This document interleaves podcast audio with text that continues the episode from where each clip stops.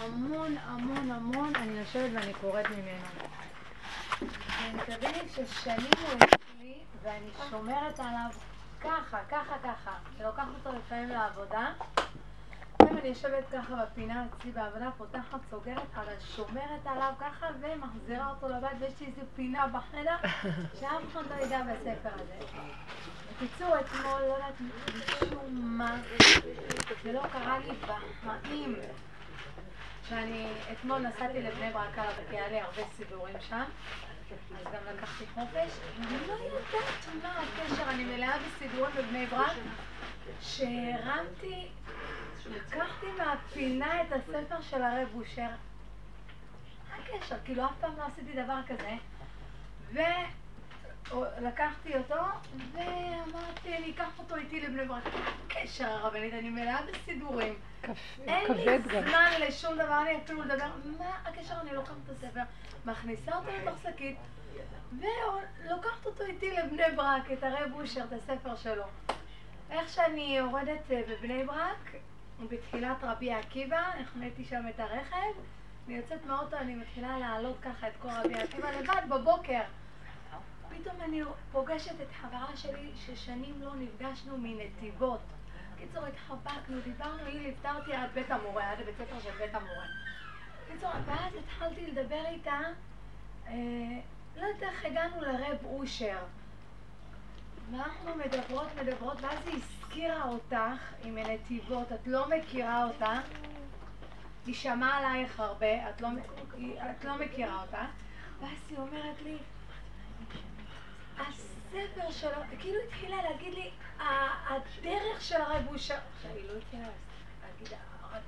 להגיד, רב אושר, והדרך שלו, והיא היא צמאה לה, תקשיבי, לרגע נעצרתי ואני מסתכלת עליה ואני אמרת, תקשיבי, בחיים לא קרה לי דבר כזה שהבאתי את הספר של הרב אושר, בכלל יש לי הרבה סידורים פה, מה הקשר שבבוקר הנשמה שלי הולכת, מוציאה את זה ולוקחת את זה לבני ברק, אני שנים בבני ברק, כל הזמן אני בבני ברק. מה את מתפלאה? את מושגחת כל הזמן, את לא רואה שמישהו מנהיג אותך?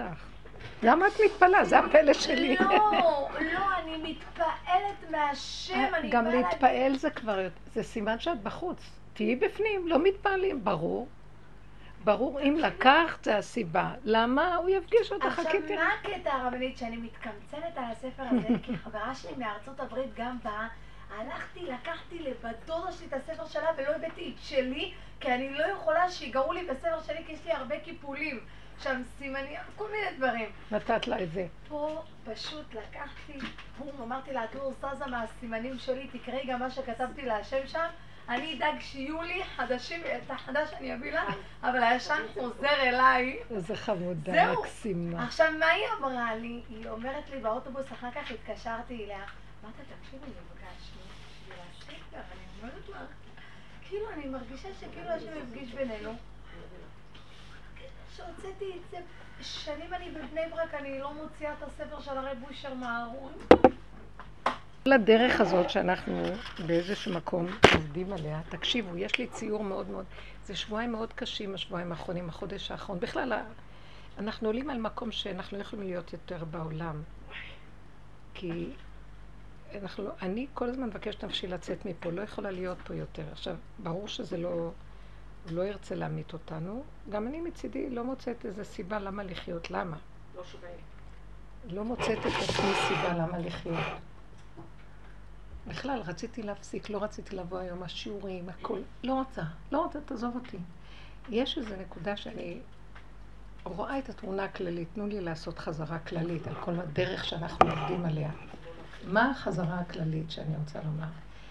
אנחנו, הדרך הזאת של רבי אושר, היא לא של רבי אושר, היא דרך של דוד המלך, אבל שם טוב דוד המלך. כל הצדיקים שקיבלו מהכיוון הזה, אבל זה היה כאילו, הוא היה עבודת יום הכיפורים הנעילה, נועלים, הסוף. איך יוצאים בתוכנת עץ הדת, מהמטריקס הזה, מהפרעה הזה, מצרים. עוד לא יצאנו ממצרים בגאולה הראשונה, יצאנו בגוף, בנפש עוד לא. וכל העבודה הזאת של כל הדורות בסוף, שבה 200-300 שנה האחרונות, מעוררים את הנפש לצאת גם בסוף. איך זה נראה? המטריקס הזה זה עץ הדעת טוב ורע, זה תוכנה כזאת שאנחנו צריכים לצאת מהרע לטוב, זה היציאת מצרים לצאת, כי העולם היה ברע ומוצאים את כל הרע וההפקרות החוצה. עכשיו, מה עושה הטוב? הטוב אומר לא, לא, לא, אני לא רוצה להיות רע, אני רוצה להיות טוב. אבל תדעו לכם, תוכנת עץ הדעת לעולם היא רעה, היא נחש, היא משחקת אותה צדיקה. כשאנחנו עוברים מרע לטוב, אנחנו משחקים אותה צדיקים. אנחנו לא באמת יכולים להיות צדיקים. צדיק אמת זה אחד שעבר את הרע, הלך לטוב, הוא עשה טוב בחוץ, הוא נעול על התוכנה של התורה בסדר, אבל בפנים הוא יודע את השלילה של עצמו, בגלל שלעולם אי אפשר לצאת מהמטריקס הזה, אי אפשר לצאת מעץ הדת, זה רק בורא עולם יכול להוציא אותו. אני רוצה רק לומר, שישבתי ככה ואמרתי, בחלק השלילי זה מופקר, זה כל הרע בחוץ, זה לא. הוא לא מתבייש בעבריינות שלו, הוא מוציא אותה אי סף בהתגלמותו. בחלק החיובי שרצנו, אז אמרנו, אנחנו לא מוכנים, אנחנו קוברים את הרע ומסתדלים להיות בחיוביות, וזה דמיון חיובי. זה כמו חזיר שפושט את הטלפיים שלו ומראה שני סימני טהרה. יש לחזיר שני סימני טהרה. הוא לא, יש לו סימן טהרה שהוא מפריס פרסה, אבל הוא לא שוסע שסע. שסע הוא מאחורה, ולפרסה הוא מפריס, אז הוא יושב ככה ומראה, אני טהור. בפנים, המטריקס כולו זה עשר. אבל מה קורה בחיובי? החיובי זה דבר ממש נורא, אני כתבתי את זה, כביכול הוא מאפק, הוא מוותר על הרע, אבל מה שקורה הוא שהמטריקס תמיד ייקח את השלטון שלו באיזושהי צורה, ובחיוביות הוא מופיע כאילו נאור, והוא טוב, אבל מה? הוא ערמומי, הוא רשע, הוא שתלטן, הוא משתלט על הציבור כאילו הוא צדיק, הוא טוב, הרע שלו, של החיובי, והוא שולט בעולם, שולט באנשים, שולט בתקציבים, שולט גם ברבנות, שולטים, מפחידים את הציבור, מחזיקים את העם מאוד מסכן שפחד מהרבנים, שאוי ובואי לכם, תעשו ככה, גם בתורה יש את זה, כל התורה. זה שיעשה ככה מות יומת רגום ירגם, יהרוג תהרוג, לא ציא את האישה שעשתה ככה, את האישה עשה ככה, עיר הנידחת, שוברים את העולם. אין, הכל כביכול הצדיקים שולטים והרעים, אבל שניהם רעים לחלוטין. וכאילו הנאור הזה שגונב, הגנב נשאר והוא גונב בפנים, זה החיובי של הדור שלנו. הוא כביכול כבר העולם לא במצב כל כך גרוע, אבל הוא העמלק. הוא יותר גרוע מעשב, כי עשב מוציא את הרוע שלו, יוצא החוצה. אבל המלק מראה את עצמו צדיק, כמו הפרסים, צדיקים האיראנים, מאוד צדיקים, וזה בפנים חורשים מזימות כמו זאבים שמחייכים, אבל כולם... עכשיו אנחנו... בעבודה הזאת של רבי אושר ואומר, זה היעד שלנו, החיובי הזה. תצאו ממנו, אתם רוצים לצאת מהמטריקס לגמרי, אי אפשר רק לצאת מהחיובי. אז לאן נלך? לראות כמה אתם בעצם, תחזרו לשלילה, תחזרו לראות מי אתם. זה מה שסיפרת לחברה שלא יכולה לראות שם, היא צדיקה שם. זה הרשעות הכי גדולה מתלבשת שם. כי אין שם השם, יש רק אני צדיקה, וכולו מלא את עצמו, והוא עטוף מעצמו, והוא חיובי, והוא נאור, והוא אוהב את העולם, והוא עושה חסד, אבל והוא, והוא, והוא, והוא, והשכינה בגלות לגמרי, אין בכלל קשר ליסוד האלוקי. שניהם, זה נבלה וזה טרפה, והחיובי, שם מתלבש העמלק. העמלק הוא קליפה מאוד גבוהה, שהיא מגיעה אפילו לפנימיות, כך כתוב, ולא מזהים אותה. לא יכולים לזהות אותה, היא נראית ממש, והיא המלאק. עכשיו, הנקודה שלנו בעבודה הזאת, העבודה הזאת מול המלאק, אנחנו מתחילים לראות רק את השלילה של עצמנו, יורדים, יורדים, יורדים. אז עכשיו תראו איך יורדים. זה כמו הזחל, אני זוכרת שדליה הראתה לי את התמונה של הזחל. העבודה שלו מהשלילה לחיוב, עץ הדעת טוב, עץ הדעת, אנחנו עושים ככה, ככה, ככה. קו האמצע, רגע, אנחנו מביאים את זה לאמצע, מכירים את הפגם ואומרים, שלילי טוב ידוע, חיובי גם פגום. רגע אחד באמצע שאנחנו נצרים ומודים באמת, זה רגע של נצח. עוד פעם חוזרים לשלילה חיוב, שלילה חיוב, אמצע. שלילה חיוב, שלילה אמצע. אבל כל הזמן אנחנו בתהליך של ירידה. שמתם לב מה אני אומרת? הגולם הזה בתחתיתו, הוא מתחילה להיות לו, הוא עושה כמו איזה שריון כזה של קליפה קשה, שמתחיל להיווצר הגולם, והוא מילאה, זחל מתחיל שהוא רטוף כולו, והוא כל הזמן זז, והוא כולו עלוקה, מדוזה. זה עץ הדעת. הוא מתחיל, אם הוא מתבונן בעצמו ומסכים לשלילה שלו ויורד לנקודה של קו אמצע, עוד קו אמצע, עוד קו אמצע, אפילו שהוא חוזר, מזכה לו את נקודת הנצח, הוא מתחיל לבנות מזה את הגולם שלו. הגולם מלמטה. עכשיו תקשיבו, מתחיל להיות גולם. אני לא מוצאת, אז זה לא אני אומרת, הדרך מראה לי, אני לא מוצאת את עצמי בעולם. אני לא יכולה לסבול יותר את התהליך הזה, גם הרגשתי שזה לא נגמר, אין לזה סוף. תמיד אני אראה את השלילה שלי בתוך החיוב, את הכל. אין לי כוח למעברים, תשש כוחי, אין לי כוח לעמוד מול העולם, זה לא נגמר, התהליך של הפרימה נראה, אני לא אגמור אותו, הוא לא ייגמר, אני חייבת לגמור אותו. איך? שאני אומרת לה, לא יכולה, אתה לא יכולה, אתה תוציא אותי מכאן, אני לא מסוגלת. ואני עומדת וצועקת, תוציא אותי מכאן. מה הכוונה תוציא אותי מכאן? ולאחרונה אני רואה לאן הוא מוביל. תוציא אותי מכאן פירושו של דבר, תכניס אותי לתודעה האחרת, לא התודעה של עץ הדת. עכשיו, התודעה הזאת לא נמצאת למעלה. למרות שזה, ראיתי בני עלייה והם המועטים, אבל הם למטה. התוכנה הזאת נמצאת, החדשה נמצאת בתחתית העולם. זה משהו אחר לגמרי, תבינו מהו זה. זהו, אני מתכווצת פנימה, פנימה, פנימה. העולם, שימו לב, כל התודעה שעומדת פה היא מתחילה להיכנס פה. העולם לא קשור אליי, לא שלי פה כלום, לא קשור אליי כלום. אני כבר ברור לי שאסור לי מדי להרים ולשוטט, זה סכנת מוות, בגלל שישר אני אגיב, ישר אני פול עוד פעם לתוך תכונת המטריקס הזה, ואני נכנסת פנימה ומתכווצת בתוך הנקודה, ואני נשארת רק אני עם אני. אבל זה לא אני, זה המציאות של בתוך עצמו. אני אגיד לכם את האמת, הוא חי בעולם, אבל שימו לב, אני רוצה לתאר לכם את התחושה שעוברת עליי, חזקה חזקה. אני לא רוצה להתנדב לשום דבר, אני לא רוצה לעשות פה שום דבר. הקיום המציאותי שלי מצומצם בשביל להתקיים, אני לא צריכה הרבה. אסור לי להתרחב בשום צורה, ואני חיה את הסכנה של עצמי שאני לא אצא החוצה בשום צורה. עכשיו, גם מבפנים, מהלמטה, יש חיות. אני שמה לב שגם משם יכול לבוא איזה אריה. אבל אני חייבת להחזיק את התודעה בתוך עצמי ככה. אני לא יודעת להסביר לכם צמצום שאי אפשר לתאר. לא, בא אריה, אין לי מחשבה, אין לי ידיעה, אין לי הבנה, אין לי השגה. אני לא יודעת מי הוא, אני לא רוצה לדעת מי הוא. אני לא קיימת, גם הוא לא קיים. זה משהו של צמצום מאוד חזק, רק הדרך הזאת, השלב הבא היא לשם. להינצל מהעולם והרעל שלו, שהוא גומר והולך לשגע אותנו, ואנחנו יותר מסוכנים מכולם. כי כולם במילא כבר משוגעים, אבל הם עוד חושבים שהם חיים כמו החיובית, החברה החיובית. פה זה מין תחושה של צמצום פנימי לכיוון השורשים, וזה הפירוק, כל הזמן שאנחנו עושים דומה בדומה, נקודת האמצע, דומה נקודת האמצע, דומה נקודת... אנחנו מגיעים ליסוד הפנימי של קו האמצע, והוא יותר באמצע תמיד. פחות זז. תקשיבו, זה מקום מאוד טוב, הוא לא מתרגש, לא שייך לו פה כלום, הוא לא קשור, אז הוא גם לא כאוב, למה לא נותנים לו, למה לא עושים לו, למה... החוק הזה של העולם, של הקושיות והשאלות והציפיות והדרישות, נופל ממנו. יש לו חיים טובים בפנים, תענוג פנימי, אי אפשר לתאר איזה שקט יש שם, איזה שלווה, הוא חי. ומתחיל להתגלות שם איזה כוח פנימי שהוא לא צריך את כל התוכנית כדי לחיות, הוא מחיה אותו מעצמו. מה להסביר את הדבר הזה? הוא חי בנקודה עצמית שמחיה אותו. זה השכינה כמה?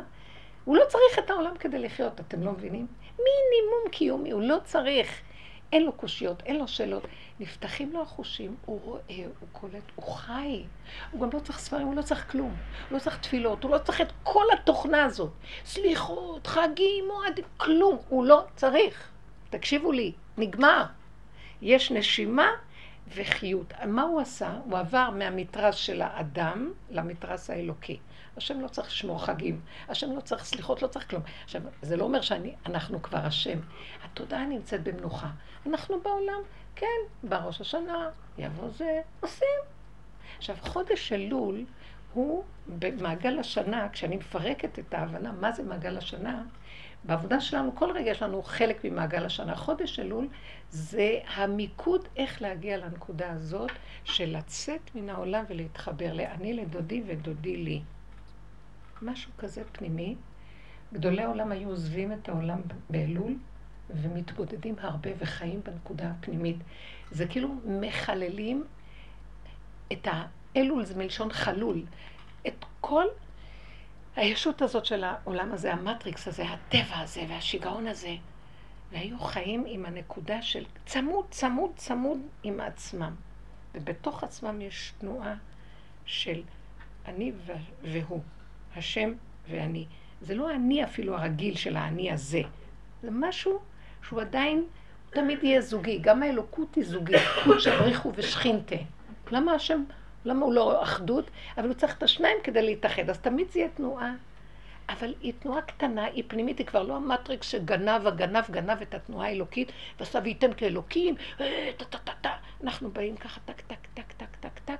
אז יש תנועה קטנה של חיבור, זיווג קטן, פנימי, קטן, מתוק מדבש, נשימה. עכשיו, אני חיה בעולם, אני מתתי, כל השבועיים, אני ביקשתי את נפשי למות. ביקשתי, לא רוצה להיות פה, לא, אתה לא תכריח אותי, אמרתי לו. אני בוחרת, יש בחירה. אני מוכנה להישאר פה, תביא לי תודה חדשה, אני לא יכולה לחיות פה. אי אפשר להביא אותי לדרך הזאת, לעשות עבודה, ולחיות עוד בעולם. כי ככל שאני חיה עוד בעולם, עוד פעם בא השד הזה ותוקף, ועוד פעם עבודה, ועוד פעם קמים ונאמר. לא מוכנה, לא יכולה, תשש כוחי, קלו עיניי, לא מחפשת אותך כבר, לא רוצה כבר, תן לי לישון. כמו שבאתי לכאן, אני אומרת, אני רוצה רק לישון, לא רוצה להיות פה, לא רוצה. תחושה של סוף, והצעקה הייתה, אני לא יכולה. דברים נהיים ברורים יותר, שהרובד הבא, איפה שהוא מביא אותנו לחיות, הוא בכלל לא הרובד הזה, תעשו מה שאתם רוצים, לכו בעולם, תעשו מה שאתם רוצים. חוטפות מכות, זה לא בעייתי. אני אומרת עכשיו, בכל הקבוצות אני הולכת לעשות ככה.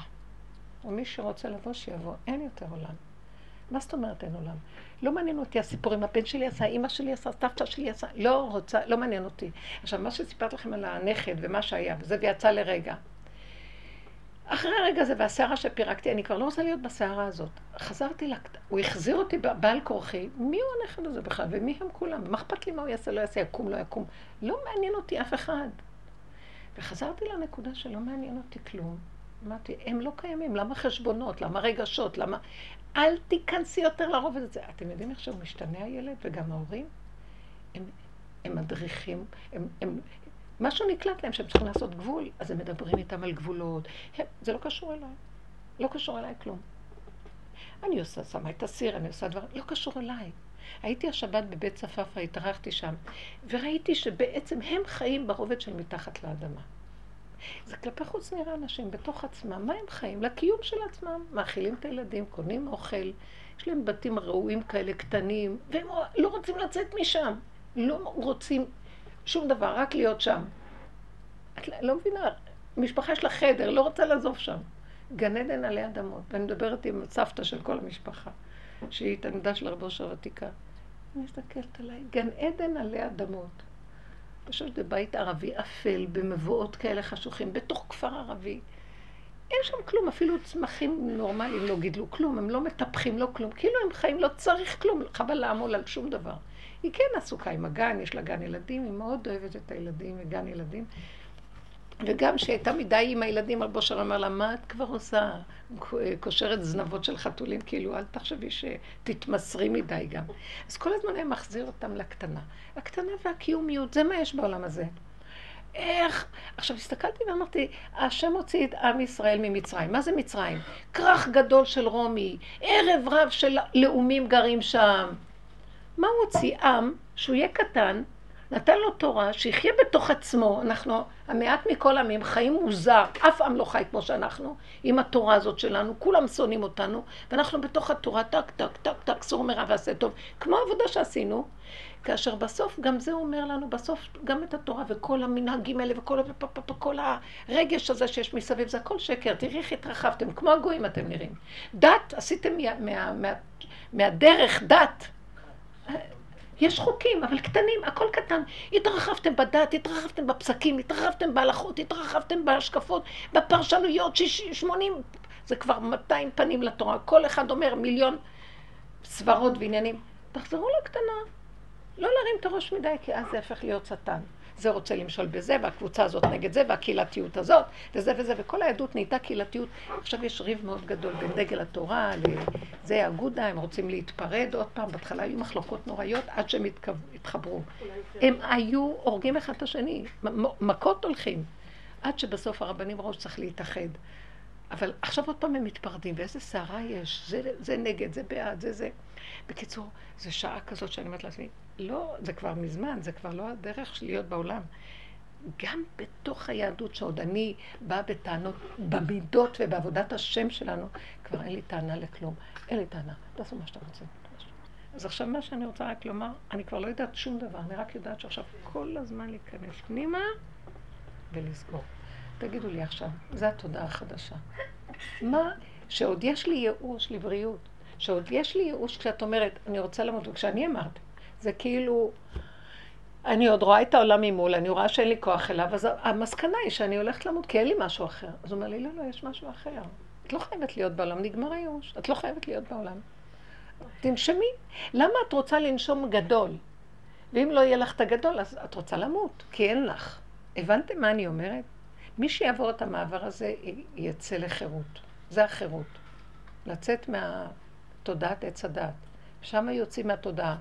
כלומר, אני אגיד לכם עוד פעם, מה היא עכשיו היציאה? אני, עם הנקודה שלי, מה זה קשור אליי כל זה פה?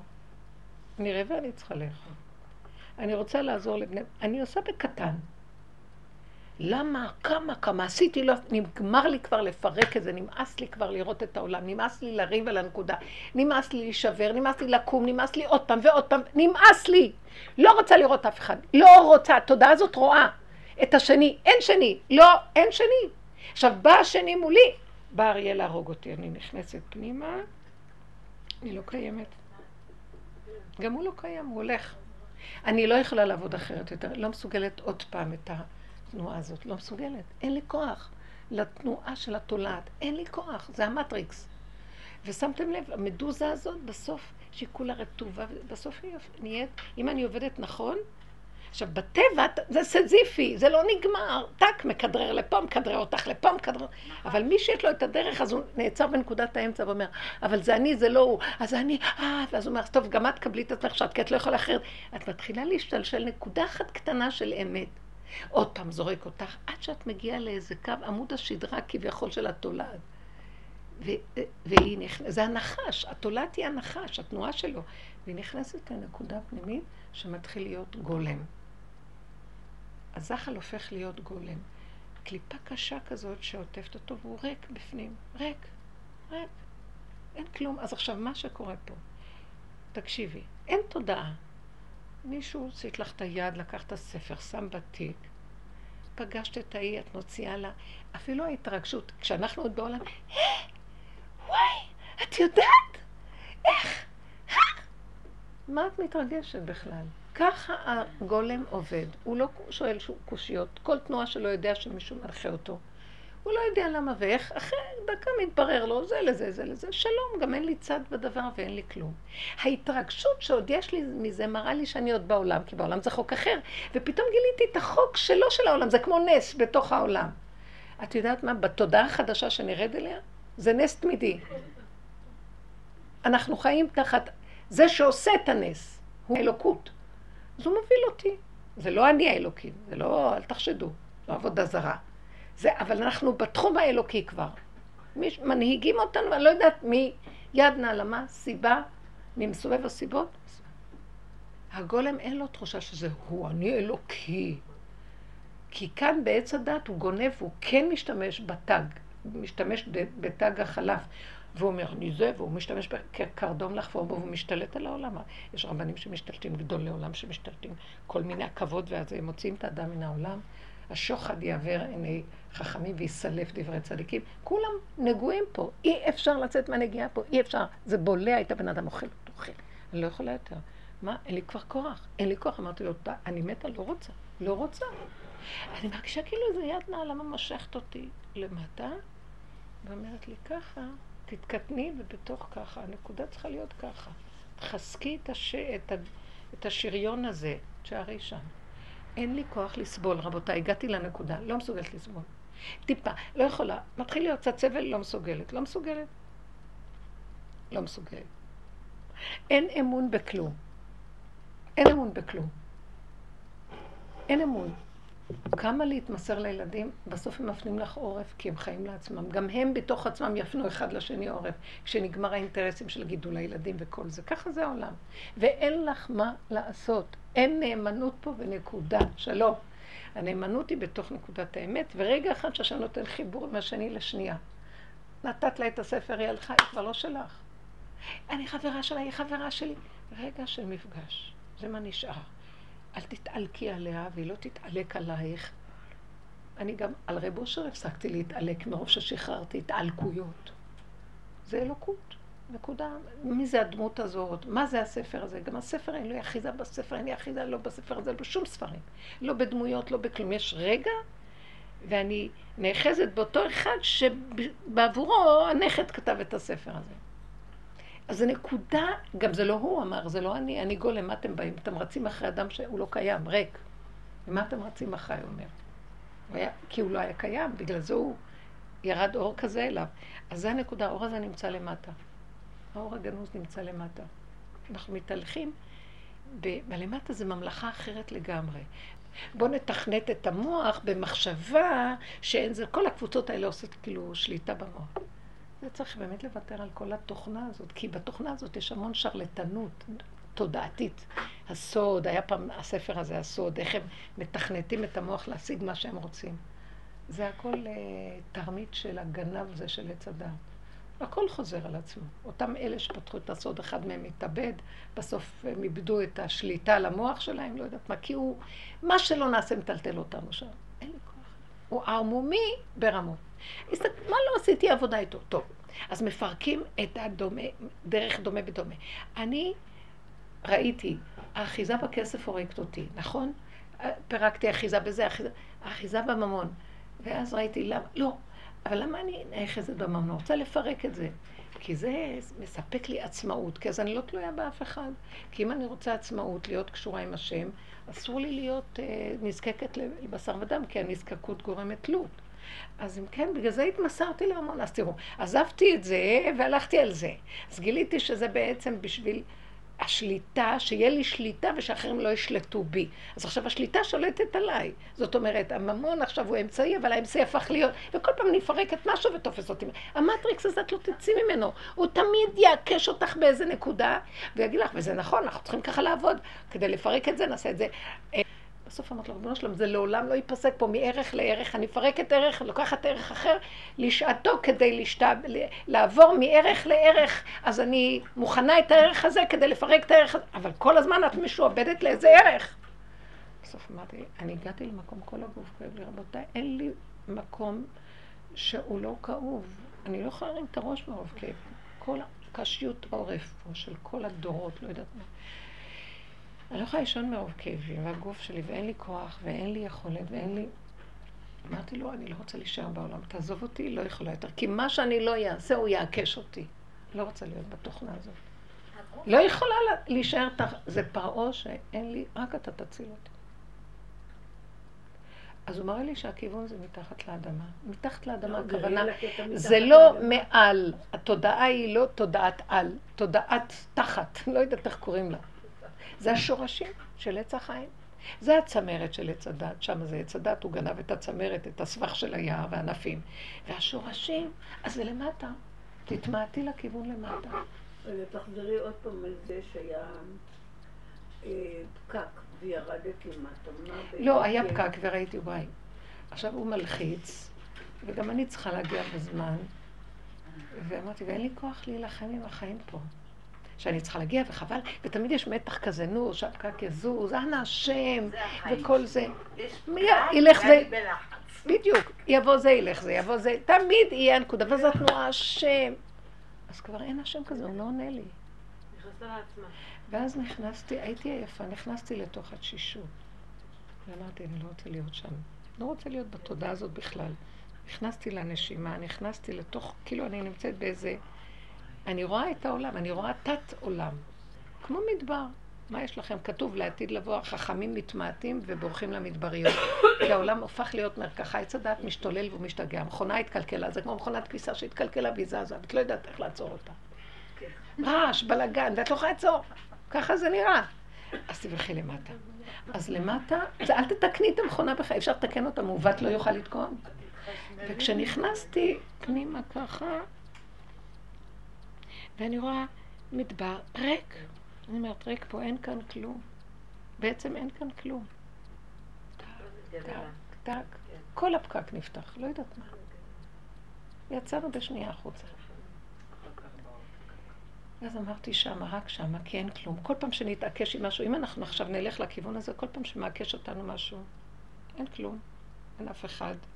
אני תשושה, אני לא מוכנה להיכנס לתוך הסבך של השקלה וטריה של העולם. והתפילות, הסליחות, אין לי כוח לדבר הזה, רבותיי, נגמר. שמה, הכל פטור. אנחנו פטורים מהכל. פטור. יש רגע, שמה יש רגע והסיבה שלו. יש סיבה, מגיע שבת, יש סיבה. סיבה. אני בשבת ישבתי והוצאתי איזה ספר, לוקחתי איתי, שכחתי לקחת את הספרים שלי, הוצאתי ספר דיני מוקצה, ונכנסתי בו. וראיתי מה זה הדיני מוקצה. זה לא מדאורייתא בכלל. התורה לא מצווה על זה. אבל החכמים למדו שמזה, לזה, שלא יהיה שבת חג חול, ולעשות מנוחה מדברי חול, ואז עברתי על כל העמה לצורך גופו, לצורך מקומו, כן, חסרון כיס וכל הדבר הזה. וראיתי איך המוח של עץ הדת התרחב, מדרבנן זה התרחבות נוספת של עץ הדת, שמה, על זה ושמה, כדי להביא את האדם למנוחה. ראיתי שבתודעה החדשה לא צריך את זה בכלל. לא צריך את זה בכלל. אין לי שום נזקקות לשום דבר שמה. שעל מנת שאני עמלה בו ואז אני אבוא למנוחה בו. זה מנוחה תמידית של שקט פנימי שאין בו שום חיסרון, כיס או חיסרון או לצורך גופו או לצורך מקומו. מתבטל כל הכללים שם. הכללים האלה מתבטלים. עכשיו תקשיבו, אנחנו חיים בעולם וחוק מעגל השנה חל עלינו, אבל בצורה אחרת לגמרי. הנה, חודש אלול זה ההתכנסות הפנימית ולהתחזק בנקודה של רק ביני לביני. כי יש עכשיו השפעה חזקה, מלך בשדה, מעגל השנה, נגיד לכם מה זה. זה מעגל שבטבע של המטריקס הוא עטוף בענן סמיך, מאחוריו יש אלוקות.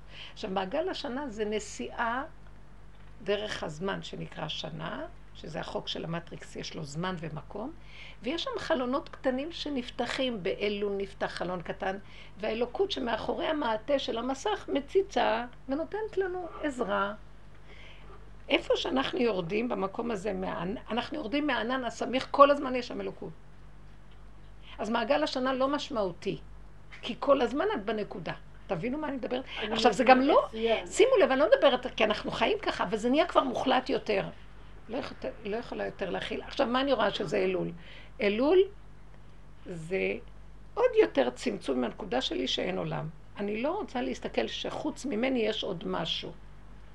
תבוא סיבה, היא תנסה להוציא אותי. אני רוצה מאוד מאוד להתאמן על זה שהיא לא יוציאו אותי בקלות מהנקודה. הסיבות לא יסעירו אותי ולא יבלבלו אותי, כי אין כבר כוח. אין לי כוח, פשוט אין לי כוח. לא מוכנה לשפוך את דמי שם יותר, כי כבר אין מה לשפוך. אז יותר ויותר אני מתכנסת. זה יסוד חודש אלול. יסוד האפר, כי זה מזל בתולה, וזה יסוד האפר. שקט, אני באפר, תשישות, רצון להתקלל באדמה, באפר. זה לא ההבלים של הרוח. זה לא חודש של יסוד האוויר. עכשיו, ככה אני מגיעה לראש השנה. אני באה כמו אדם שהוא, אין לו כלום, אין לו ראש. אין לו ראש. העולם מוציא לך את הראש החוצה. לא רוצה, הכנסתי אותו לתוך האדמה. ככה תבואי בראש השנה, איזו הכנה מדהימה. עכשיו, בראש השנה אסור לנו להרים ראש, כי השם הוא הראש. אז אם אני מרים הראש, זה כמו צריך להיות כמו בני מרון, כי ראשו של זה בזנבו של זה, ואף אחד לא מרים ראש. מרימים טיפה ראש, שמים אותך בדין, בוא נראה מי אתה, נבדוק אותך. שום דבר. אז הנה הכנה מדהימה. העבודה הזאת היא הכנה כזאת, שאת כל הזמן נמצאת במקום הזה, את ממליכה את השם. זה לא שאני נהיית אלוקית ברובד הזה. ברובד הזה כל רגע הגולם ממליך עליו את השם. ממליך עליו את השם. ממליך עליו את השם. הוא גולם שכל רגע הוא נותן לפרפר להתקיים. וזהו. ולרגע קטן, זה תהליך קטן כזה. את מקבלת ממליך עליו את השם. מקבלת את הסיבה. הוא רואה את המציאות שלו. לא, הוא לא שהוא רואה את המציאות שלו. הוא כבר לא מציאות עצמית. הוא רואה סיבה. הוא רואה את התנועה, אבל בקטן. זה לא את הנסיבות הגדולות של העולם. את חוק ההסתברות סובב. זה קטן, והוא נכנע, ומסתובב עם הסיבה. כמו שהיא לקחה את הספר, ראתה את זה. מה כאן היה עוד המטריקס שלה? מה כאן עוד היה את הרע? הרגש. הרגש. ההתפעלות מהנס שבדבר. סליחה. בתחתית הזאת אין כבר גם התפעלות, כי ככה זה זהו. אתם מבינים? כי העולם של ההתפעלות עוד, מראה שאני עוד פה, ואני עוד מתפעלת, וזה ברור שכולנו שם, כמו שאת אומרת. אבל זה הנקודה, ככה וזהו. ככה וזהו. עכשיו אני רואה שכשנכנסתי פנימה אחרי הסיפור, סיפרת לכם על הנכדים וזה, ושהם, משהו קרה אצלהם. הם עומדים בצד, מכבדים אותי. אני לא מדברת. לא אומרת, לא חזרתי פעמיים על המילה שאמרתי. כלום. אני רואה שהם קמים והם עושים את העבודה. זה כאילו אני יצאתי מפה, זה לא שלי. משהו נכנס. זה הוא נכנס. מניע אותם. מה מפריע לו להיכנס? רק אני. תודעת עץ הדעת. החכמה והצדקנית שיודעת הכל, והיא תסביר והיא תעשה. יאללה, רד מהמפה, רד מהבמה. התשישות עושה לנו את זה, כי זה מאוד חשוב להשתמש ביסוד של התשישות, זה מאוד עוזר, כי באמת יש עכשיו מצב שלנו, לא תשישות, סוף השנה. כן. אני אתמול כל היום ישבתי. אל תתחיל להיות פעמים מה אני שלך. מה את מתפעלת? אז תשני עד מחר מה אני אעשה לך. אני כל היום ישבתי, ונמאס לי כבר לישון, ואני לא רוצה לחיות בעולם הזה, אני יודעת את זה, אבל זה כבר עדיין ההתרגשות מהשינה. ישנתי. הבנתם מה אני אומרת? אני אפילו נהנית לישון. ברור. למה לא? זה מה שראיתי שעושים בבית צפפה, אוכלים, ישנים, מטפלים בילדים קצת, אוכלים, ישנים, קמים, וזהו, אין להם את העבודות הגדולות, אין להם את העולם. מה חסר בזה? מה אנחנו צריכים לעשות פה? השם הוציא אותנו ממצרים, שזה בדיוק העניין. רגע. אני מדברת. השם הוציא אותנו ממצרים. מצרים זה כמו אמריקה, התרבות המערבית, אמריקה, את כולם עושים עסוקים. הוציא עם אחד ואמר לנו, אתם תשארו במדבר. הנה לכם טק, תאכלו, תשתו, ענני הכבוד, המזמן, באר. מה אתם רוצים יותר מזה? והם עוד מתלוננים, זכרנו את הדגה שהייתה לנו במצרים, למה הוצאים אותנו המדבר? כי הם רוצים עוד, המטריקס עוד רוצה אקשן, ריגושים. השם הוציא אותנו בקטנה. שפתאום בשמונה בערב, הוא נתן לי פתאום. מי? הגולם הזה נתן לי חיות, וקמתי, שתפתי, ניקיתי, ועד זאת אומרת, כל היום זה היה במיטה. יש רגע שהוא מקים אותך. כן. עד אז הוא לא צריך אותך. בתוכנת עץ הדעת, אני המקים של עצמי, אני הפועל של עצמי, חבל לי על הזמן, מה את ישנה? יש המון מה לעשות, כי בתוכנת עץ הדעת יש זמן ומקום. ובאמת צריכים לשחק אותה עם הזמן, כי חבל לך על הזמן, תחטפי בחיים את האפשרות לצאת מהמטריקס. אז זה נכון? אבל הגענו לנקודה, נגמר לי הכוח, לא יכולה יותר, שיהיה עד מחר זמן, לא יכולה, הבן אדם מת, לא יכול, מה אתה רוצה ממנו? עכשיו זהו, נגמר הזמן, נגמר המקום, מה עושים? נושמים, כמו עץ השדה, כמו חיית השדה נושמת, ולפי הסיבות היא חיה. יבוא לה תודעה אחרת, בתוך זה יש תודעה אחרת, זה לא שאנחנו נהיינו טיפשים. לא שולט בנו הכוח הזה שמסעיר אותנו. עכשיו, מה שאני רוצה לומר כאן, זה התכלית של העבודה להביא אותנו למקום הזה. ברור שאנחנו עוד נהיה בחיים, ונגיב בו, ונגיב שם. אבל יותר ויותר אני אומרת לעצמי, אני בוחרת את המקום הזה וזהו. אבל לא, זה לא שאלה של בחירה. לא, אני בוחרת שם. אני בוחרת להיות שם. הכוונה, אם נשאר לי עוד בחירה האחרונה, אני לא רוצה לחזור למטריקס. כן. ואני צועקת לו, אני אשפוט אותך, אתה תדון אותי, אני אדון אותך, עשיתי הכל, ואני צועקת שאני לא יכולה, אתה לא יכול להתעלם ממני, תוציא אותי. והוא שולח את האזור, שולח אזור. צריכה להיות צעקת אמת. יש איזו סופה טורנדו כזאת חזקה. איפה? בתודעה. ואת דופקת את הצעקה ופתאום נהיה שקט כזה ופתאום איזה קול מנחה אותך, אומר לך מה את בלחץ, מה? צמצה לי, יאללה זה לא צריך, זה לא צריך, זה לא צריך, מה זה? עושה לך קצת סדר, פתאום את כזה מתאזן. אבל זה הכל הזה, כל הזמן כאילו את, אם הוא לא בא, את אכלת אותה, אני לא מצאת את עצמי. כל הראש, כן, כן, כן. היא שומעת את הכל, היא גם רואה. אני לא יכולה לבד, אני אומרת מה, אני לא יכולה לבד, רק שאני מצאת. תגידו לו, אני לא יכולה יותר להמשיך. שורף לי, אני לא יכולה, רבותיי, אני לא יכולה, גמרתי, נגמר לי. אתה פשוט מפסיד אותי, אני אמות לך, אני אתחלק מהעולם, הפסדת אותי. אתה רוצה בן אדם מתחת לאדמה חי, בקבר חי, טוב? אתה רוצה אדם בקבר חי, שהוא מת בקבר. זה החידוש. זה לא קבר. החיים הכי טובים, נפתח הכל, מה אכפת לך? בעולם, והעולם שרת אותך, כי אין כלום. הרבנים בבית צפפה יש להם מסגרות לילדים, לתלמידים הם הולכים ללמוד. כן, אבל הם לא משתגעים על כלום. הוא אמר שהשבוע היה בעל שם, יורצייט של, לא, היום הולדת של הבעל שם טוב. ואז הוא סיפר על איזה עמית צ'רנוביל הרבי, לא יודעת מי זה היה, מזלוטשוב, לא יודעת מה, שהגיע אליו איזה יהודי שכנראה עשה איזה עבירה, חילל שבת או משהו, והוא בא אליו בבכי, והוא, לפני שהיה תלמיד של הבעל שם טוב, תלמיד חכם, הוא בא אליו ובכה לו, עשיתי עבירה, יהודי פשוט. אז הוא אמר לו, נתן לו תיקון לצום, שני חמישי, להתגלגל בשלג, כל מיני כאלה תיקונים. אז הוא צם פעם אחת, שני חמישי, אחר ככה שהוא לא יכול לעמוד בזה, אז הוא אמר לו, אני לא יכול, אז הוא דיקה אותו, ייאש אותו, אמר לו, אי אפשר, אתה צריך לעשות תיקון, אתה צריך זה. בסוף, לא זוכרת את הסיפור. בסוף, היהודי הפשוט הזה שמע שיש את הבעל שם טוב, הלך אליו. אז הוא אמר לו, תביא ליטרת נרות לבית הכנסת ותהיה שמח. ומה שהיה היה, ומשהו כזה, אל תתעקש מזה יותר מדי. תדע שאתה לא יכול כלום, ורק תבקש מהשם שיחזיק אותך ו... רגע אחד שלך ראתה מספיק, מודה ועוזר לך, שמח מאוד. אבל מה? הוא אמר לו, תלך לאותו זה, הרבי הזה, הדיין הזה שנתן לך את התיקון, תגיד לו שהבעל שם טוב רוצה לראות אותו. ואז הוא בא אליו ואמר לו, תראה, הוא בא שמח וזה...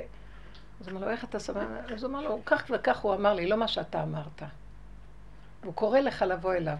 לא, מה, בסוף הוא ראה שכן משהו מושך אותו אליו, היו תלמידי חכמים ליטאים כאלה. הוא רתם את העגלה ואת הסוס ונסע אליו, ואז פתאום הם הלכו לאיבוד בסבך היער. זה היה כבר יום שישי קרוב לשקיעה, והם מסתפחים, והולכים ומסתפחים, ומשתגעים, ומסתפחים, והוא אומר, אבל מה אני אעשה ועוד מעט כבר השקיעה, עוד מעט ואני... בסוף הם איכשהו ריחם עליהם, השם עזבו את הסוס ואת הגלב, התחילו לרוץ לאיזשהו כיוון ונפתח להם, והם איכשהו הגיעו לעיירה, כבר היה דמדומים, כולם כבר לבית הכנסת, וכולו המאובק, מלוכלך עם החפצים שלו, כבר זה מוקצה, הוא השאיר את הכל בחוץ. והוא רץ ככה לבית הכנסת, שבור, רצוץ כולו וזה. ויושב שם הבעל שם טוב בבית הכנסת. ואז ישר הוא ראה אותו, אחרי התפילה הוא ניגש לבעל שם טוב. אז הוא אומר לו, עכשיו אתה תואם את הטעם של מה זה צער של יהודי, שהשם סובב לו סיבה, שהראה לו את החוסר יכולת שלו לשמור שבת. אז הוא אומר לו, עכשיו אתה תואם את הצער, אתה לא יכול לתת תיקון לבן אדם, כמו שאתה נותן מתוך הדעת, כי אתה לא עובר את האיסורים שהוא עבר, את הכאבים שלו, אז אתה בא מלמעלה, נותן, מעמיס. צריך לחיות את זה, אז הוא סיפר את זה, השוור שמה...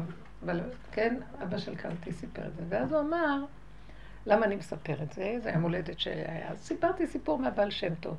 אבל תראו מה, אני באותו יום של הבעל שם טוב, אני הולך לאיזה מקום, ואז אני רואה איזה יהודי שעושה איזה משהו ככה שנראה ככה, אז הוכחתי אותו. ואמרתי לו, ככה, לא זוכרת אפילו מה היה הסיפור. הוכחתי אותו קצת, היה לי קצת שהרגשתי שהוא צריך להוכיח אותו.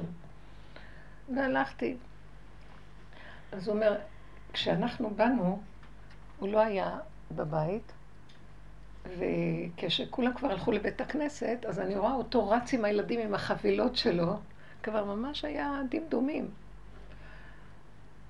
ואז הוא אמר, טוב, אז הוכחתי את האיש הזה, זהו נגמר ביום, כאילו מה אתה עושה, מה אתה לא יודע שככה, וזה לא ככה. אז לפני שבאתם, לקחתי את הילדים למקווה, והלכנו, ועזרתי להם, וקילחתי אותה וזה, והם טבלו, ואחר כך אני נכנסתי לבולות.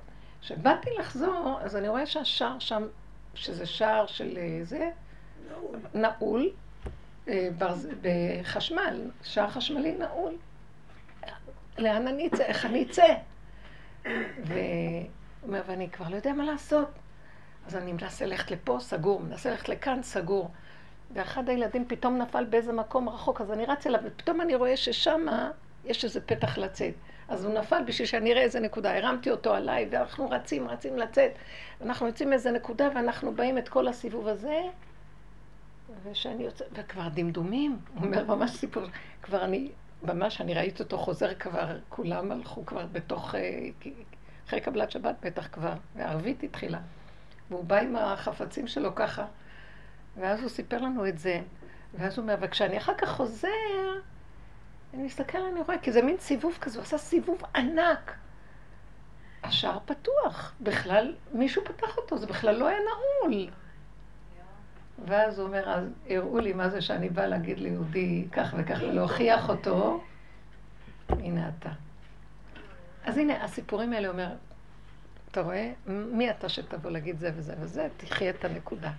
זה עבודות דקות בתוך הנפש. זאת אומרת, זה הרבה פעמים יש לי ולמירי, שאני פוחדת לדבר איתה ומתחדת לדבר איתה. לא, אני כבר הגעת לנקודה הזאת, כי אני יודעת שזה הכל פינפון. אבל אם אנחנו עושות את זה למען למידה, נכון. אז גם יש בזה... לא. אני כל הזמן... אני מדברת עם הקלה שלי ואני אומרת לה, על האי ככה ועל הזה ככה, ואני אומרת לה, זה לשון הרע, נכון, אבל אני אגיד לך, זה לא לשון הרע, כי אני עכשיו אומרת לך, זה מתוך הנקודה. ואמרתי לה, אם אנחנו תופסים כנקודה, ואני מוציאה את העוקץ, כי דיברתי את זה בשביל להוציא נקודה, בשביל ליישם על עצמי, בשביל לתפוס, ונהיה לי שמח, כי תפסתי נקודה, נגמר הלשון הרע, אין לשון הרע בכלל. השתמשתי בזה לתועלת. כי הרבה אנשים יגידו, זה לתועלת. כי תמיד אני אומרת שאת... לתועלת זה שאת חופרת, נוגעת בנקודה, משחררת את הכל ונהיה כמתן תורה. כנתינתן בסיני, אור ושמחה, וכל השלילה של הדמות והלשון הרע נעלם. אבל בסדר גמור. כי הרבה פעמים אני, גם היא וגם אני פוחדות.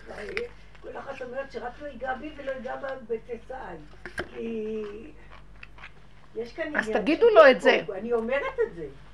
תגידו לו, אנחנו באים לצורך הנקודה, ורק שלא תיגע בי, כי זה לא המטרה, שאנחנו לא באים עם השלילה ועם הגאווה. תקשיבי לי, יודעת יותר, ואת לא יודעת. אני באה להגיד איזה מעבר או איזה נקודה, ואני מפרקת את זה, ואנחנו מדברים עם לשון הרע. זה נראה לשון הרע, אבל אם את נוצאה ממנו את הנקודה ואת שחררת את הרע שבו, עד רבה, מתוך, כיתרון האור הבא מן החושך, העלית את זה לנקודה, נגמר הלשון הרע. זה מה שכתבו שזה לתועלת, כי אנשים לא יודעים להשתמש בעבודה הזאת נכון, אז הם אומרים לתועלת, לתועלת, וזה סתם. נכון, אם יוצא מזה דבר טוב, אז זה בסדר. אם אני מרגישה שפרקתי את הנקודה. זאת עושה עבודה. יוצא מזה משהו, כן. כי פרקתי ויצא זה נקודה שהיא לתועלת הדבר, ובכלל אין כאן כבר דמויות, ולא נשאר לי שלילי על שום דבר, זה עלה לשורשו. אז הרבנית, אם כבר נגענו בנקודה הזאת, אנחנו בעצם, התורה נתנה לנו עד היום הזה, ונותנת לנו עד היום הזה, את הגדרות. מה? גדרות. זה בגוף העניין, נכון? בגוף העניין יש לנו גדרות. כן, אבל הגדר זה לעשות לך גדר, עד שכנסי פנימה, נכנס פנימה, אני מתפרק הגדר, כבר אין צורך בגדר. אבל... כי את יצרת גדר פנימית. הגעת לצמצום יותר חזק מהגדר. הגדר הוא רק אמצעי לצמצם אותך יותר פנימה. תודה. שיהיה לך מזה, את מבינה מה אני מתכוונת? את משתמש בזה כאמצעי לתועלת. תוכו אכל קליפתו זרק. כי לפעמים אנחנו נשארים אלה המדקדקים. מראה שחורה של דקדוק בהלכה. זה לא מטרה. לא, אני הרבה פעמים מרגישה ש... מה? מה? מה את אומרת? אני לפעמים מרגישה באמת כמו שאת אומרת, שהסיבה מובילה אותי לנקודות שונות ממה שאני הייתי מבין, כן? ולפעמים, אני תמיד נמצאת בתאייה הזאת, אם זה, אם אני בנפש פורצת גדר, או בגוף פורצת גדר. תני לי דוגמה. בנפש פורצת גדר. מה? הנפש לא פורצת גדר רק לפי סיבה. אם אני בנפש באמת, אני לא פורצת גדר. מתוכי בא משהו שמפריץ אותי גדר. הבנת? זה משהו אחר. הוא צריך לתת לי גדרות מבחוץ. נכון. על מנת שאני אצטמצם. אם אני נכנסת לצמצום ואני נהיית את הגולם הפנימי, כלומר, יחידי, בודד, הוא כולל הכל בתוכו.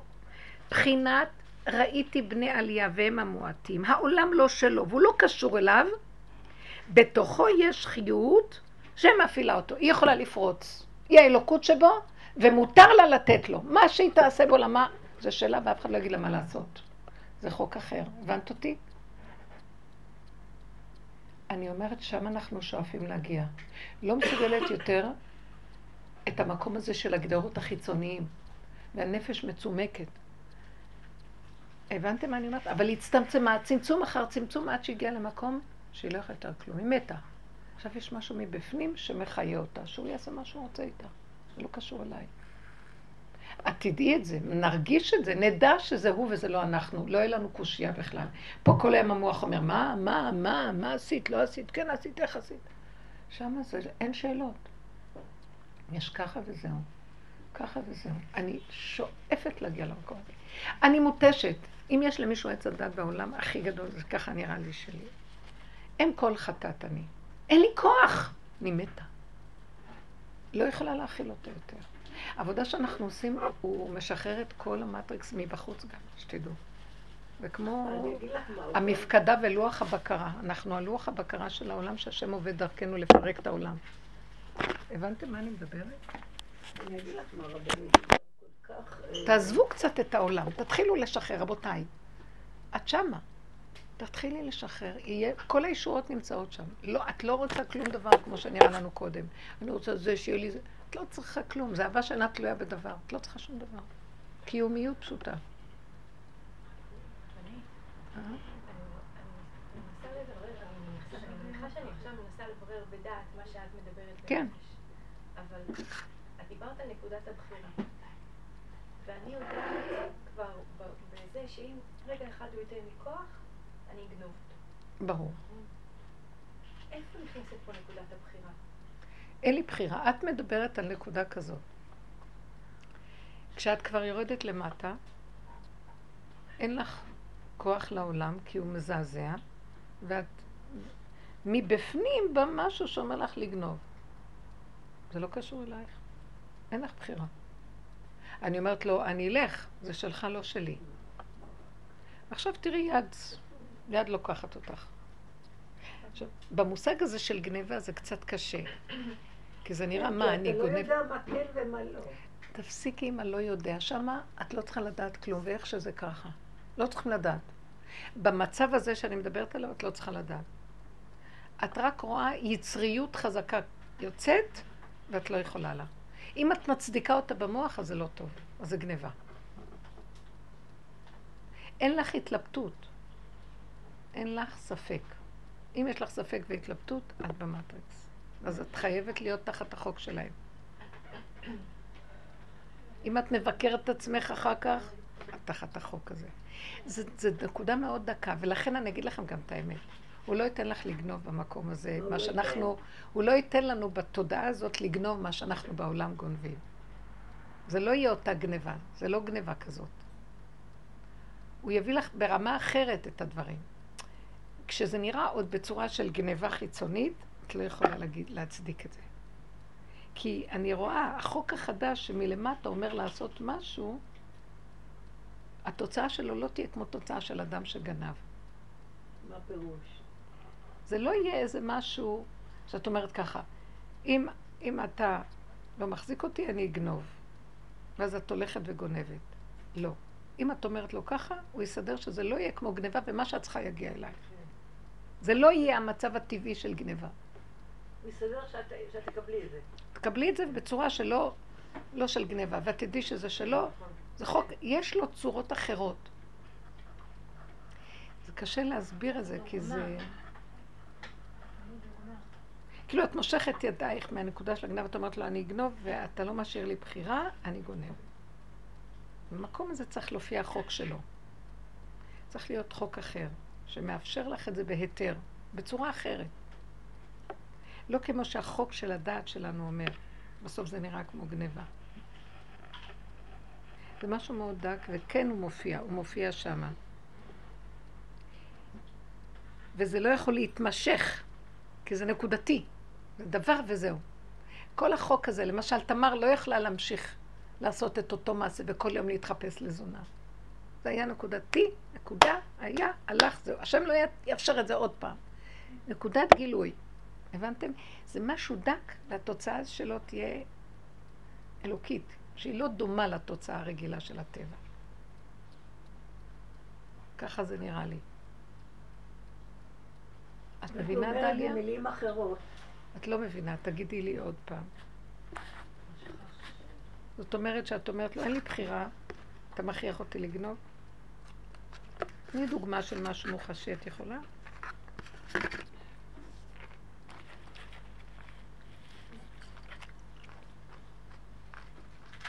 נגיד בילדים.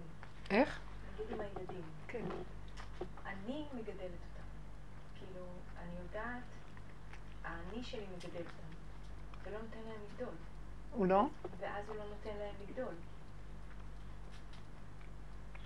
האני של הכללים התרבותיים, ככה ולא ככה, מה שנראה לי נכון ככה ולא ככה. כל זה מגדל אותם, ולא נותן להם לגדול. זה לא... רגע, אני שואלת שאלה, ואני הולכת עכשיו לדייק איתך. בוא נגיד, מאיפה את מחנכת אותם, שאת קוראת לזה, אני שלי לא נותן להם לגדול. התורה אומרת לך, ילד צריך לעשות כך וכך, נכון? מה מנחה אותך? יש רגעים שהאני לא מספיק להשתכל, כאילו אני מרגישה שרק במקומות של היסח הדעת, או שהאני שלי לא מספיק לשלוט, לא מספיק להשתלט חזק, אז יש להם הזדמנות, יש להם הזדמנות לחיות, כאילו, אבל האני מצד עצמו הוא המגדל. גם האני של התורה הוא כאילו... אבל תקשיבי, האני של התורה הוא בסדר גמור. הוא טבע, הוא דעת, בתוך עולם הטבע שהיא דעת נכונה. כן. אז אין בעיה לחנך את הילד על פי הדעת הזאת. הבעיה היא שאני מרגיש שזה אני המחנך. הוא נותן לי קו התוויה, מה צריך להגיד לילד. וזה קו טוב. אבל כשאני חושב שזה אני, ואיך אני יודע, משתלט הרגש, הלחץ, הרגש, הכעס שלא עושים אם בא משהו הפוך. אז זה לא בסדר, זה האגו, תבדילי. לא תוכן החינוך. ילד צריך גבולות, התורה רוצה גבולות, זה בסדר. השערה שלי כשהם לא מקבלים ממני, זה האני שלי. אבל אז הנקודה, אני שואלת לך על הנקודת בחירה, אוקיי? אז הבחירה שלי, פתאום פה את אומרת, טוב, אז אני אעזוב את הכל. ואז אתה תיכנס ותנחה אותם. אז פה את עושה דבר לא לעניין. את מתייאשת. את צריכה להחזיק את השכל, ולהתמיד בעבודה הפנימית שלא תבוא אליהם מצד הכעס, הרוגז, הזה, כי ככה וזהו, כי ככה. את מבינה מה אני מתכוונת? אז הבחירה שלך היא לא לעזוב את הכל ולהגיד אין לי בחירה. יש כאן, הוא נתן בידך שכל לעשות דברים. תשתמשי בו. מתי השכל הזה גונב? כשהוא מתחיל להשתלט. ואז לילד אין אפשרות לחיות. לא הקו המנחה הוא לא בסדר. כי האדם חי בעולם הזה, הוא צריך קו מנחה. אתם מבינים מה אני מדברת? ואם הסערה כל הזמן משתלטת עלייך, כל מה שנוגע לחינוך הילדים, ישר הרגש גונב שמה, ואת כבר מגיעה, את אומרת, אני מעדיפה לעזוב ולא לחנך ולזוז לצד מאשר להכניס את הרגשות. יפה. זה מצב שונה מזה קצת. לכן נתתי לה את התשובה הזאת. כי לה, את נראית לא אדם כמו זה. את נראית שאת יכולה לתת נקודה כאן וכאן וכאן, ולעזוב ללכת. כן להגיד, כן לעשות, כן זה. את כאילו, רגע, את צייר ציור שאת חונקת להם את החיים על ידי זה. אז את זזה הצידה לגמרי. לא. כל עוד את יכולה לתת כללים, תתני. ילדים צריכים את זה. אבל כשזה מתחיל להיות עם הייאוש שלך והסערה, ואת כועסת עליהם, וזה מתחיל להיות מתח, בוא ניקח את המצב של המתח הסערה, הרגש, היא במצב מאוד, הכל שמה ככה. זוזי הצידה. לך הייתי אומרת, זוזי הצידה. תגידי לו, אני לא יכולה, אין לי זה, אין לי שליטה על מה של הדבר. המהות של הדבר פה לא נשמעת, והכלי שלי לא מסוגל להעביר אותה. אז אם כן אני נותנת לך, אני לא יכולה, אני זזה הצידה. את רואה כאן, אין לי בחירה לעשות כלום, אתה מכריח אותי לזוז הצידה. כאן עוד יש לך איזו בחירה שאני קולטת, שאת צריכה לעבוד עליה. שהיא להתמיד ולהגיד להם את הנקודה. לא בכעס, אבל להגיד. עד שאין מי שיקשיב. והיא הסערה גדולה, זוזי הצידה.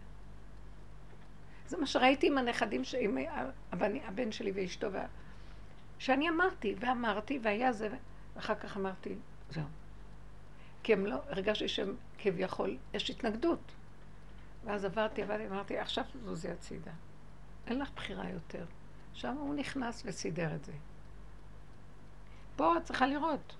נגיד, הבת שלי מבקש, אני אמרת לי, את מוכנה לדבר איתי על זה עוד, ואני חושבת על מה שהיא מבקשת, ואני אומרת, רגע, זה לא הנחש שמבקש את זה? ההתעסקות כאילו בפגם, זה לא בעצם איזושהי... מה זאת אומרת היא רוצה לדבר איתך עוד? על מה? על זה ש... יש איזו נקודה שלה שהיא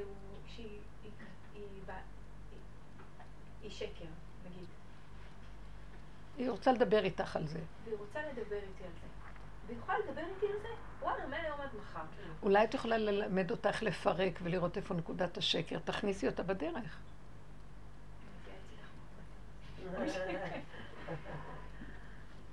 החוכמה שלנו זה איך לא לכעוס עליהם. הם כבולים, והיא באה אלייך, כי היא אומרת לך, תעזרי לי, במילים אחרות. והיא אמרה, אחרי שדיברתי איתה, כאילו היה לה קלה. תדברי איתי עוד. יפה, היא רוצה דרך, תני לה דרך. תגידי, היא עשתה לך ככה, יש לך שערה ממנה, לא יודעת מה הסיפור. אז תסתכלי על עצמך, תראי למה היא הצורה, תעבירי לה את הדרך. היא יש לה איך לעבוד, אנשים אליהם דרך ומשתגעים. הנוער משתגע. בסוף נהיים אלימים, זורקים אחד על השני, או שמתייאשים ורוצים להתאבד. מאוד קשה. כאילו התשובות כאן הן שונות מהתשובות, כל תשובה היא אחרת, כי יש כאן יכולת להסביר, להגיד, לכוון. הדרך, יש לה מקום. פה היא כבר במקום שנגמר לה הדרך. היא לא יכולה לבוא, אין דרך. זה המקום. זה המקום איפה שאנחנו מגיעים היום. כן. נגמר. כמה אני יכולה, הגוף שלי תשוש, אני לא יכולה להכיל, ונרגיש את זה. להפך, הסערה הזאת, בסערה הזאת, הוא קיים בסערה הזאת, כי בסערה הזאת אני יודעת לפעמים, ועודה, עוד רגעת בתיאום. אז כאן אני סוגרת חלק, כן? דמיון אליך כי הדמיון מטרף אותי, מטריף לי את המוח. אני אומרת, עוד רגע אני משתגעת. ואז ברוב שהדמיון אליך ואת הביקורת אליך, מתחיל להיות לי שקט. כי נכנעת לנקודה שגדול עלייך, אין בחירה. את רואה כאן דליה? כאן אני לא קולטת שעדיין את לא במקום שאין לך בחירה. יש ייאוש, את לא רוצה להתעסק עם זה. כי משהו מסתבך עם השלילה ואת לא יכולה. לא. יש עוד מקום להשתמש בבחירה הטבעית כדי לכוון לכוח של העולם. עד שנגיע למקום, עשינו הכל ובלתי אפשר. שלום. הוא עושה את זה לכולם. איך? עכשיו יש את התודעה הזאת שהוא עושה את זה לכולם ומדעי הזה. כן. אני נועד לפה או לא. כן. כי כבר אין סיבולת. לא, אין פתרון. אין פתרון ואין כיכולת פה לסבול. אין פתרון. אני חושבת שהוא רגע, אין באמת פתרון. אני חושבת שהוא רק רוצה... אז אומרים, כך עכשיו אומרים הפתרונים לאלוקים. עכשיו הולכים לכיוון תודה אלוקית, כי אי אפשר בשכל למצוא פתרון. לא. אדוני אלוהינו מלך העולם בורא מני מזונות. אמן. התיבת הרבנית, אני חושבת על איזשהו משהו כבר הרבה זמן. משהו שקשור לנוער של הדור הזה, שאני מסתכלת על סבא שלי. סבא שלי הם עלו מתימן, וההורים שלנו גדלו, כשהם היו קטנים, בבית ספר דתי ממש חזק. עכשיו מה שקרה... פה בארץ. כן.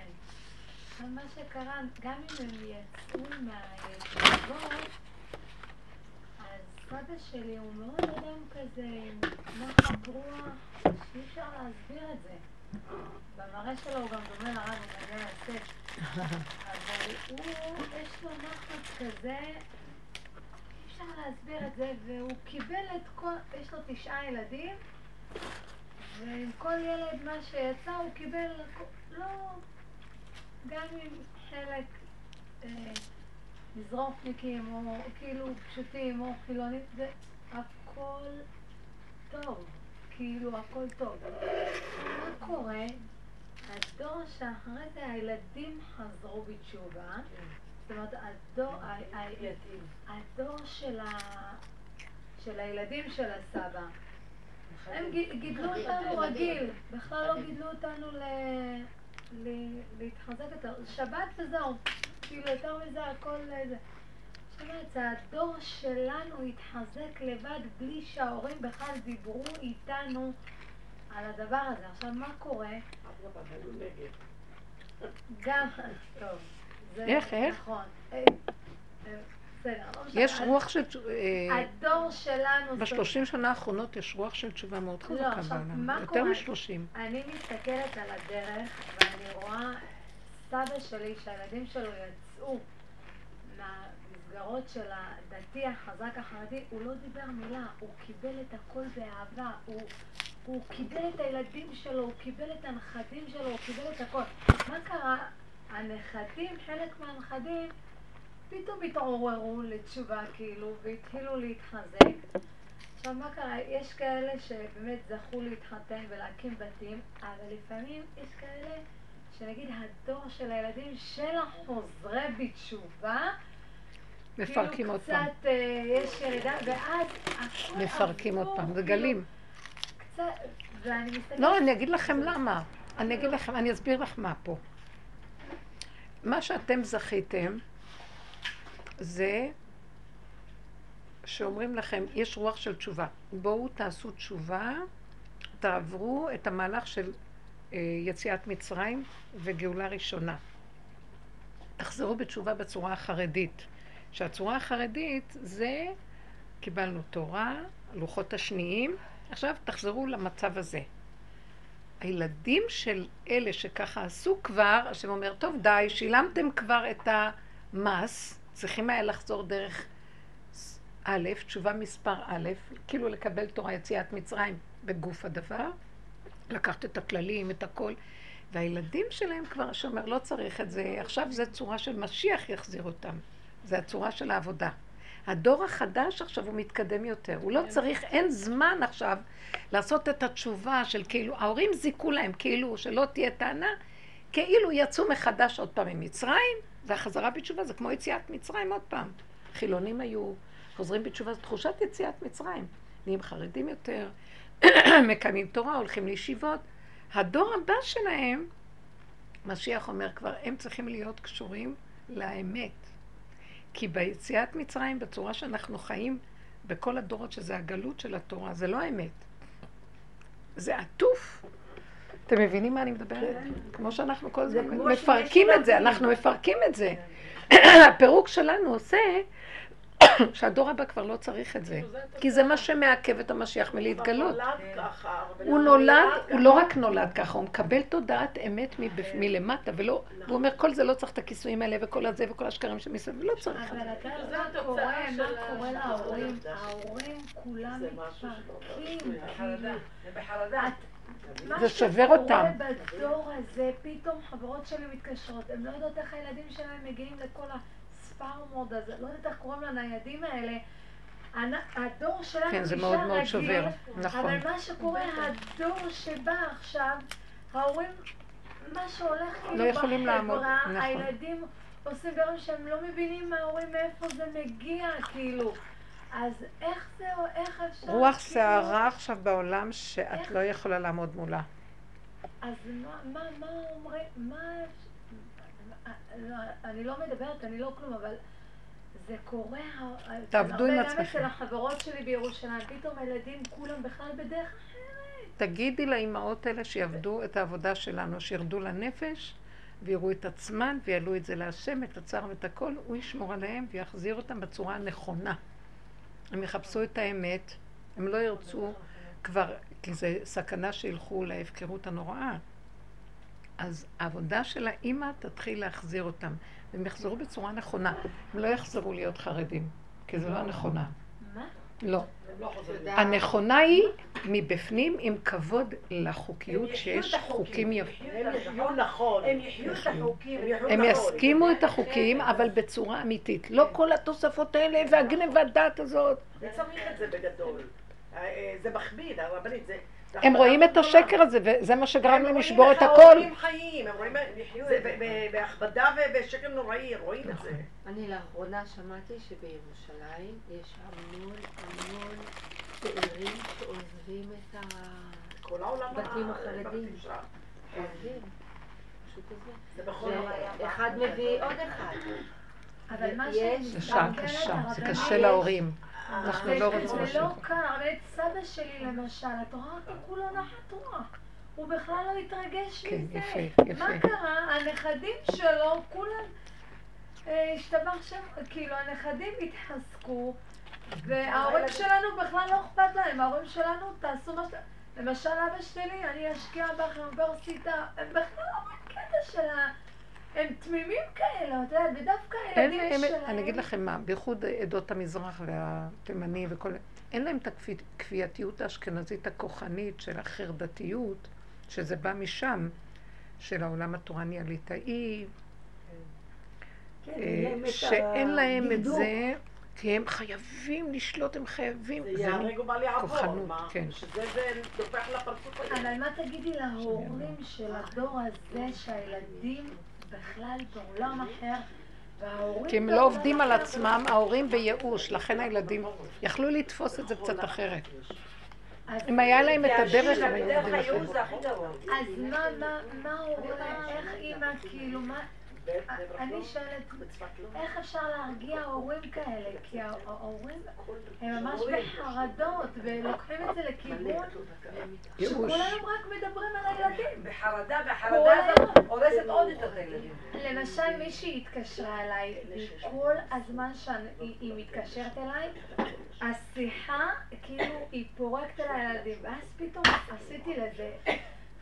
הרגשתי שכל פעם, זה עכשיו אני, לרגע עשיתי לזה ככה, שהתקשרה ואמרתי, תקשיבי, זה לא נושא לשיחה, זה... לא, את גולשת, תגידי לה, תדריכי אותה. את לא גולשת, את גולשת למקום לא נכון, את תופסת את זה, את עושה מזה לשון הרע, כתרוג. תפסי את הנקודה שלך, תראי את החרדה שלך, למה את נאחזת? תתפללי, למה? כי את חושבת שאת רוצה לחנך, שאת, ואם את לא, אז את בייאוש או בכוחנות. תעלי את זה להשם, תגידי לו, רק אתה יכול, זה כמו שהיא אמרה, אני בסערה, כבר זה שלב שאין שליטה, רק אתה יכול. תתגלה, אתה חייב להתגלות, זה העולם שלך, זה הילדים שלך. זה להכניס את העולם לעבודה, הם חברות שלך, תכניסי אותם, את יודעת להכניס אותם לעבודה, שיעבדו רק עם עצמם. אז כאילו, הורים לא צריכים להתרגש מזה. לא, לא. הם צריכים לעבוד עם הרגש שיש להם להעלות אותו. כמו שאת ראית שיש לך רגש מהנס, תקחי את הרגש הזה, תקררי אותו, זה של השם. כי נגנבים. ממאי, עכשיו כאילו, פרסומת דניסה. מה זאת אומרת? את כל הזמן חיה תחת הנס. כל הזמן משתמש בה בצורה זו הערת. רק יותר... זאת תודעה שאין לה את זה פתאום, מה חדש? מי מנשים אותי? מי מעלה אותי, מוריד אותי כל רגע? לא, ההפך, את יודעת שנכון, הייתה הרגע, איך שהסברתי את זה, היה לי את ההתלהבות, אבל בבני ברק אמרתי, אימא לזה, זה השכינה הקדושה, כאילו ממש, זה עשה לי משהו של, זה עשה לי כמה אנחנו באמת, הכל ממנו, הכל ממנו. למשל, אני אגיד לך את כל האמת, לפני שבועיים רקדתי, היה לי משהו עם השכינה הקדושה, זה דבר אישי, אני לא... אין דבר, אין דבר, גם אנחנו מדברים, בסדר. אבל פשוט רקדתי לבד עם השם, ואמרתי לו, כי השם מראה לי הרבה... דרך אגב, הריקוד, רבי אושר אמר שזה הגילוי שכינה הכי גדול, התנועה והריקוד. כי לפעמים בן אדם עובר ניסיון בחיים, ובאיזשהו שלב מן השמיים, גם פתאום אחרי תקופה, גם אם זה ארוכה, יש לך קצת גילוי למה אפילו עברת. כן, ברור. זה וכמה הכל לטובה. אז רקדתי שעד העצם היום הזה... איזה מתוק. אף אחד לא יכול להבין אותי בסביבה, אף אחד לא יכול להבין אותי. לא צריך. אני גם לא מסבירה, לא כלום. האדם הוא עץ בודד בשדה, מי יכול להבין? הנפש היא חוויה אישית. אנחנו בשיעורים מנסים לעשות מקשה אחת את הנפש. אבל כל אחד הוא קצת שונה, אבל שיהיה לנו לפחות כיוון, שהנפש תדע שהיא לא... משונה, וזה, זה מרגיע אותה. ויש אחת יכולה לרחם, עדיין אין לילדים, אלא זה, אבל אף אחד לא מבין. אין בכלל בעולם אחר, בעולם אחר, אני לא... אבל זה עבודה שאני מסכנה. בטח.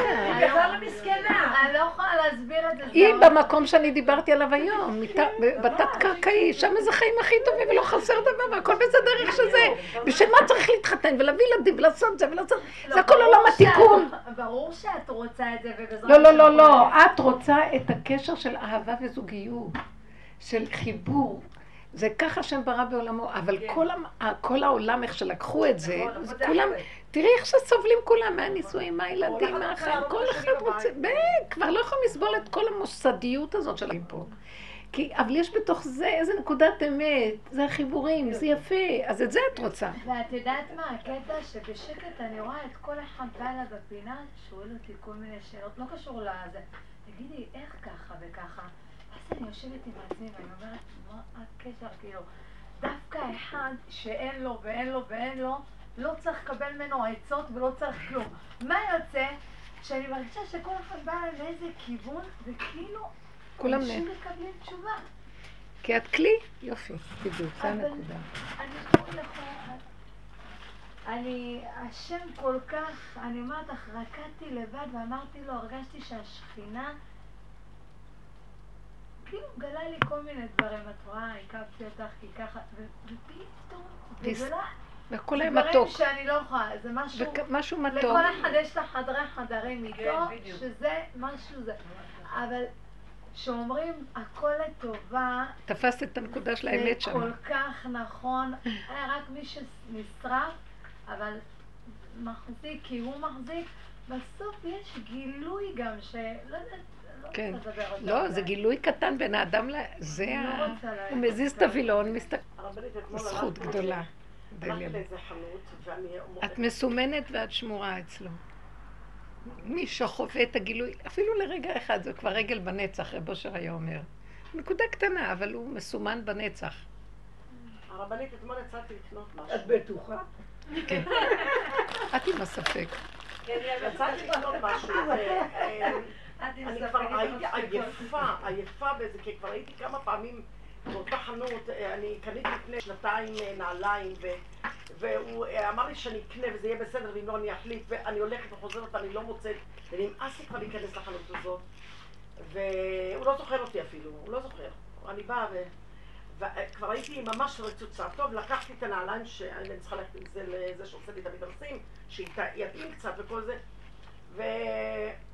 אמרתי, טוב, אני הולכת, אני מקווה שאני לא אצטרך לחזור שוב, וזה אומר לי, תשמעי, את יודעת, יש עלייך המון מתח.